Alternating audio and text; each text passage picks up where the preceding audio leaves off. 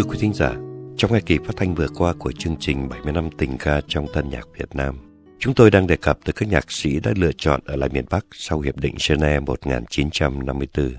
Tuần này, để kết thúc phần nói về những người ở lại, chúng tôi xin dành chọn chương trình cho cố nhạc sĩ Đoàn Chuẩn, tác giả của những tình khúc để đời và cũng là một trong những nghệ sĩ đã để lại nhiều giai thoại, huyền thoại về cuộc đời và sự nghiệp, cùng với muôn vàn tiếc thương.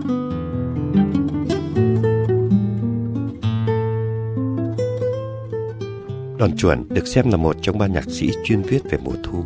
Hai người đi trước là Đặng Thế Phong và Văn Cao. Thế nhưng, khác với hai nhạc sĩ nghèo Đặng Thế Phong và Văn Cao, Đoàn Chuẩn là công tử thành phố Cảng, tức Hải Phòng. Ông sinh năm 1924 trong một gia đình tư sản. Chủ nhân hãng nước mắm Vạn Vân nổi tiếng khắp Đông Dương đã được nhắc tới trong câu tục ngữ. Dưa la, cà láng, nem báng, tương bẩn. Nước mắm Vạn Vân, cá rô đầm xét. Công tử thành phố Cảng nổi tiếng là người hào hoa và có thú chơi xe hơi. Vào thuở mà đa số người dân thành phố chỉ đủ khả năng sắm một chiếc xe đạp, thì đoàn chuẩn đã làm chủ tới 6 chiếc xe hơi. Trong đó có một chiếc Ford Fregat độc nhất tại miền Bắc và một chiếc Buick cùng đời cùng kiểu với xe của Tổ Hiến Bắc Kỳ. Ông về Hà Nội học Tây Ban Cầm với Nguyễn Thiện Tơ một thời gian, rồi quay sang tọ giáo Hạ Uy Cầm với William Trấn. Người ta cho rằng nét nhạc dịu dàng tha thiết trong các sáng tác của ông là do ảnh hưởng của loại nhạc cụ này. Năm 1947, sau khi kháng chiến bùng nổ, gia đình ông rời về Thanh Hóa. Tại đây, ông gặp gỡ Tô Vũ, tác giả bản Em đến thăm anh một chiều mưa, và cùng đi hát với Ngọc Bích. Năm 1948, đoàn chuẩn sáng tác bản nhạc đầu tay, Tình Nghệ Sĩ. Ca khúc này được giới thưởng ngoạn đón nhận ngay, có lẽ vì nhạc của ông giản dị mà thấm thía, nhẹ nhàng mà lắng đọc, và nhất là gần gũi với người nghe.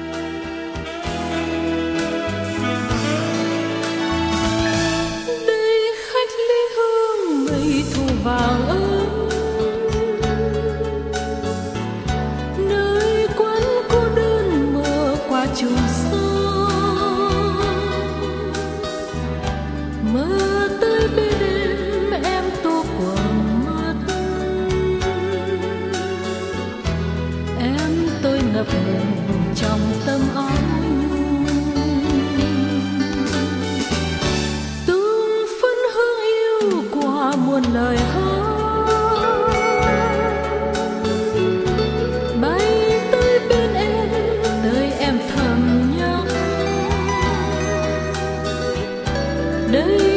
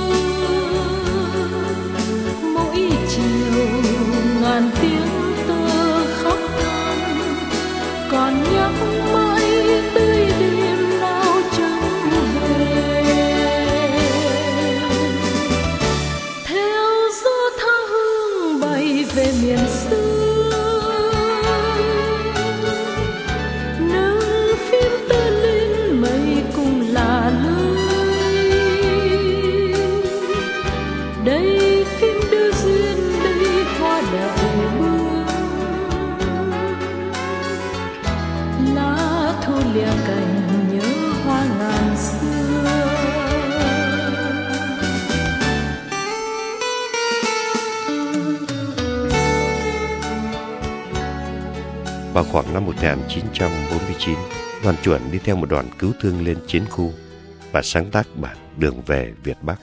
Mặc dù tựa đề mang đầy màu sắc kháng chiến, ngay ở câu đầu, đoàn chuẩn đã cho biết đây là một bản nhạc tình. Chiều nào áo tím nhiều quá, lòng thấy rộn ràng.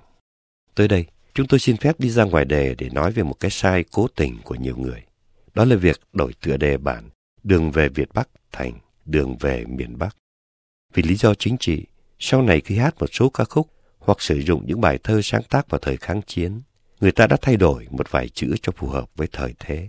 Chẳng hạn, mấy chữ anh du kích trong bản Sơn Đức Ca của Trần Hoàn được thay bằng anh lữ khách, hoặc câu nàng có ba người anh đi bộ đội trong bài thơ Màu tím hoa sim của Hữu Loan được đổi thành Nàng có ba người anh đi quân đội. Thế nhưng, trong khi hai trường hợp kể trên có thể chấp nhận được, thì việc đổi tựa bản đường về Việt Bắc thành đường về miền Bắc không thể chấp nhận bởi vì nó vô lý và vô nghĩa. Bài này được đoàn chuẩn viết khi ông đang ở miền Bắc và đi lên chiến khu Việt Bắc, chứ không phải từ miền Trung hay miền Nam đi ra miền Bắc. Rất tiếc, có thể nói tới 99% những nhà xuất bản nhạc sản xuất băng nhạc tại miền Nam trước năm 1975 và tại hải ngoại sau này đã quên hẳn tựa đề nguyên thủy của bài hát nói trên. Thiết nghĩ đây là một sự úy kỵ không cần thiết nếu không muốn nói là xem thường tác giả.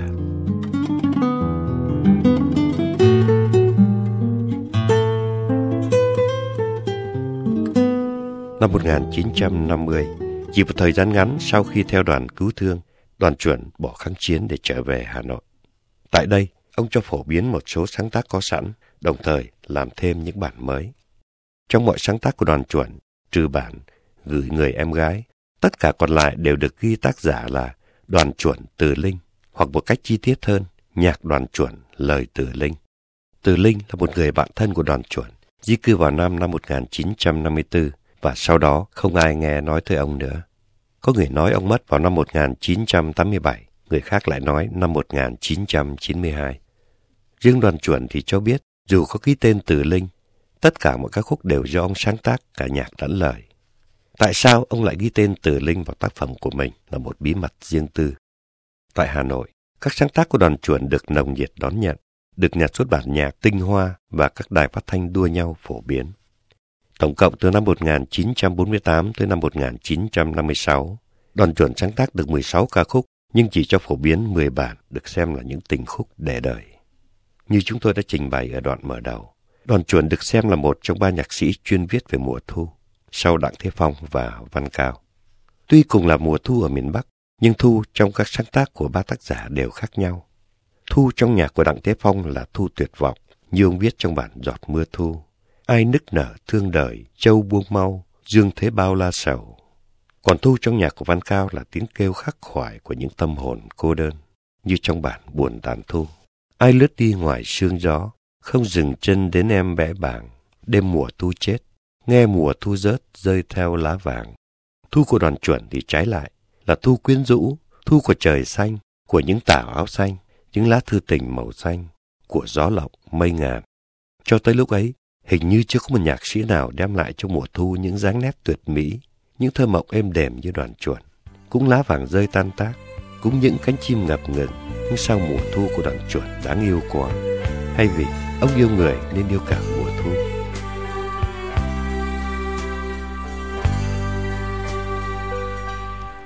Với bao tà áo xanh đầy mùa thu.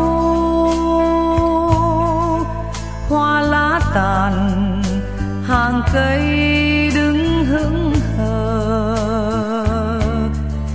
Lá vàng từng cánh rơi từng cánh. Rơi xuống âm trên đất xưa. Gửi gió cho mây ngàn bay. Gửi bướm muôn màu về hoa. Gửi thêm ánh trăng màu xanh lá thư về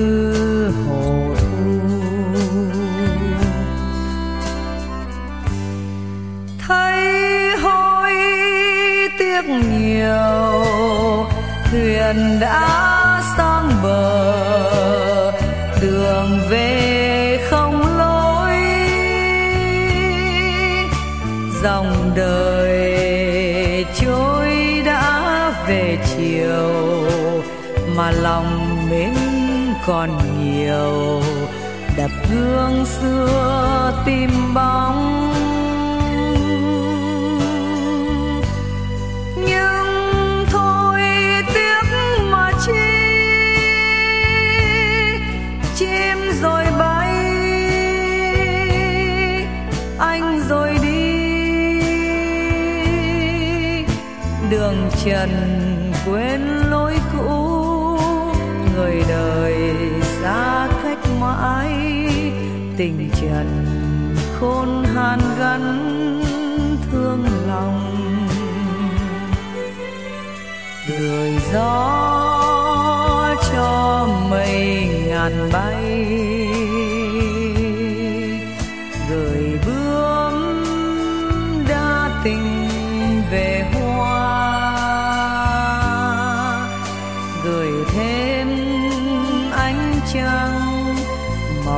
xanh lá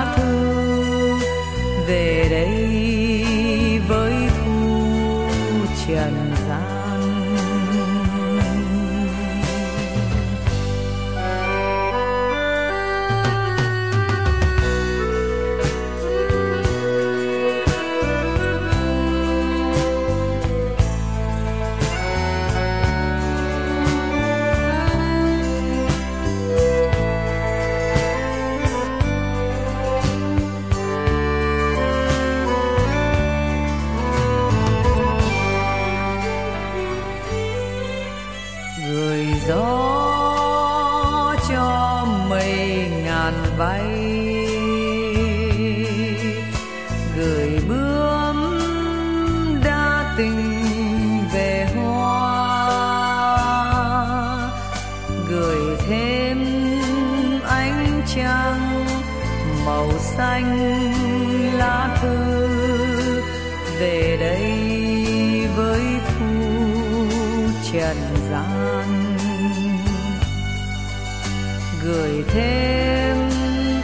trắng, màu xanh lá thư về đây với thu trần gian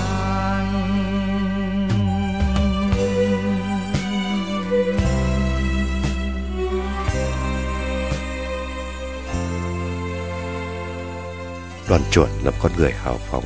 Điều đó không đáng ngạc nhiên bởi ông xuất thân là công tử thành phố Cảng. Ông còn là một con người đa tình, đa tình theo nghĩa văn nghệ. Việc này cũng chẳng có gì đáng trách và đã được chính đoàn phu nhân xác nhận và thông cảm. Nhưng có một điều mà có lẽ sau này một số người phải ân hận vì trước kia đã nhìn đoàn chuẩn với một cặp mắt thiếu trân trọng. Đó là những người cho rằng ông là con nhà giàu, làm nhạc để mà chơi. Phải đợi tới sau năm 1954 khi nhạc của ông bị cấm hát tại miền Bắc và được phổ biến sâu rộng, được yêu mến trong giới ca sĩ, trong tầng lớp trí thức, sinh viên học sinh ở trong Nam. Những người nói trên mới nhận ra rằng đoàn chuột không làm nhạc để mà chơi như họ đã nghĩ.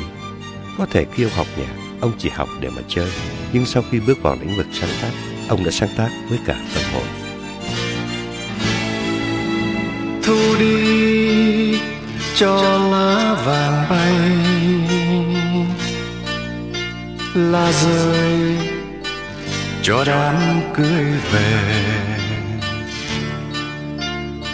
Ngày mai, người em nhỏ bé ngồi trong thuyền hoa, tình duyên đành dứt. Có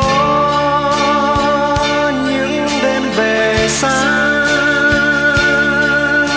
đời sao buồn, chỉ mấy đã vội chi, men rượu nhấp đôi môi. Mà phung phí đời em không tiếc nhớ. Lá đổ muôn chiều ôi lá úa. Phải chăng là nước mắt người đi? Em ơi đừng dối lòng. Dù sao chăng nữa, không nhớ đến tình đôi ta.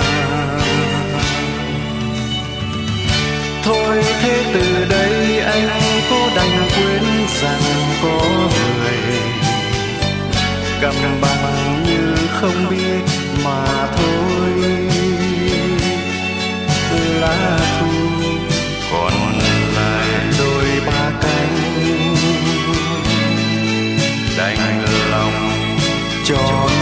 cuốn hoa trôi. Thôi thế từ nay như lá vàng bay, tình lỡ rồi. Thuyền rời xa bên vắng người ơi. Hướng dương tàn tàn.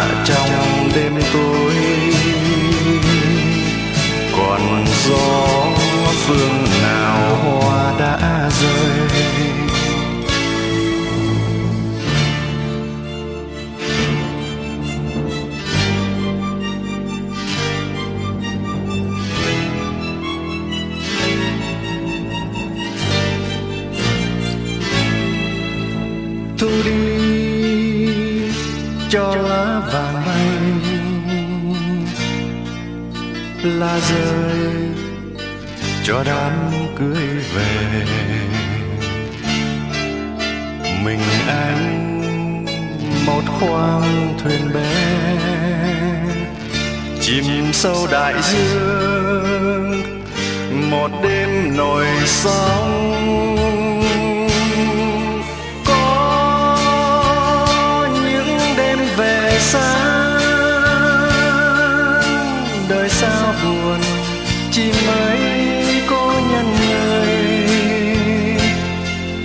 Tiếc mà chi giang giờ vẫn hương phai.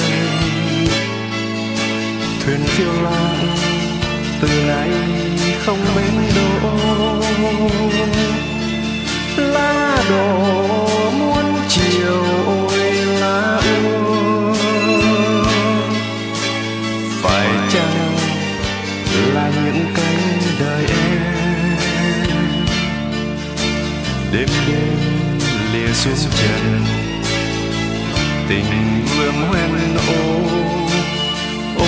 ôi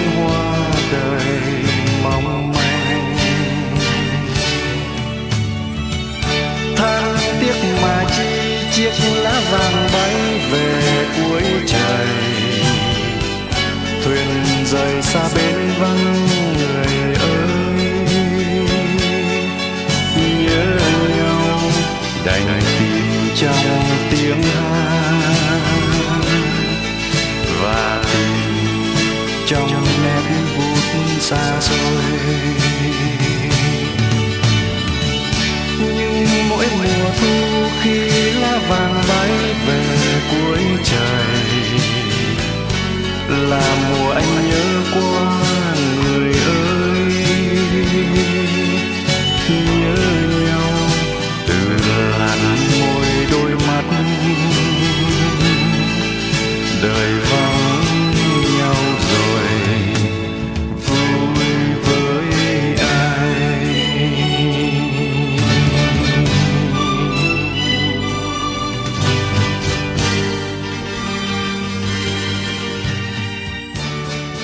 Sáng tác sau cùng trong số 10 tình khúc của đoàn chuẩn đã được ông viết vào năm 1956. Đó là bản Gửi người em gái, viết cho một người con gái đã di cư vào Nam năm 1954. Lại thêm một giai thoại đẹp và buồn về cuộc đời và sự nghiệp của công tử thành phố Cảng. Người nghệ sĩ tài tử đáng yêu đã để lại cho chúng ta những bản tình ca muôn thuở. cành hoa tím tím bé xinh xinh bao xuân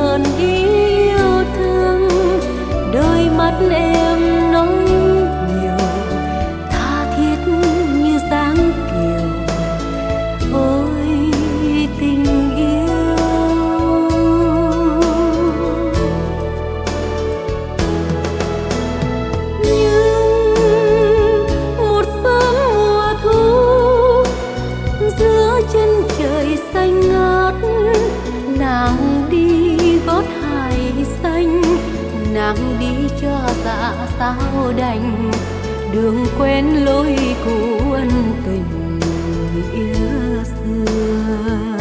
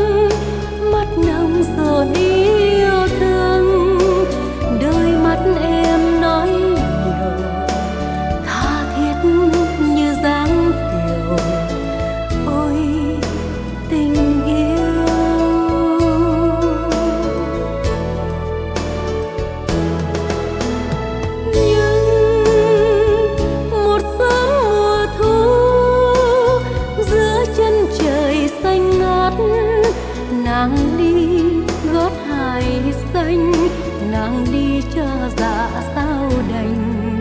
Đường quen lối cũ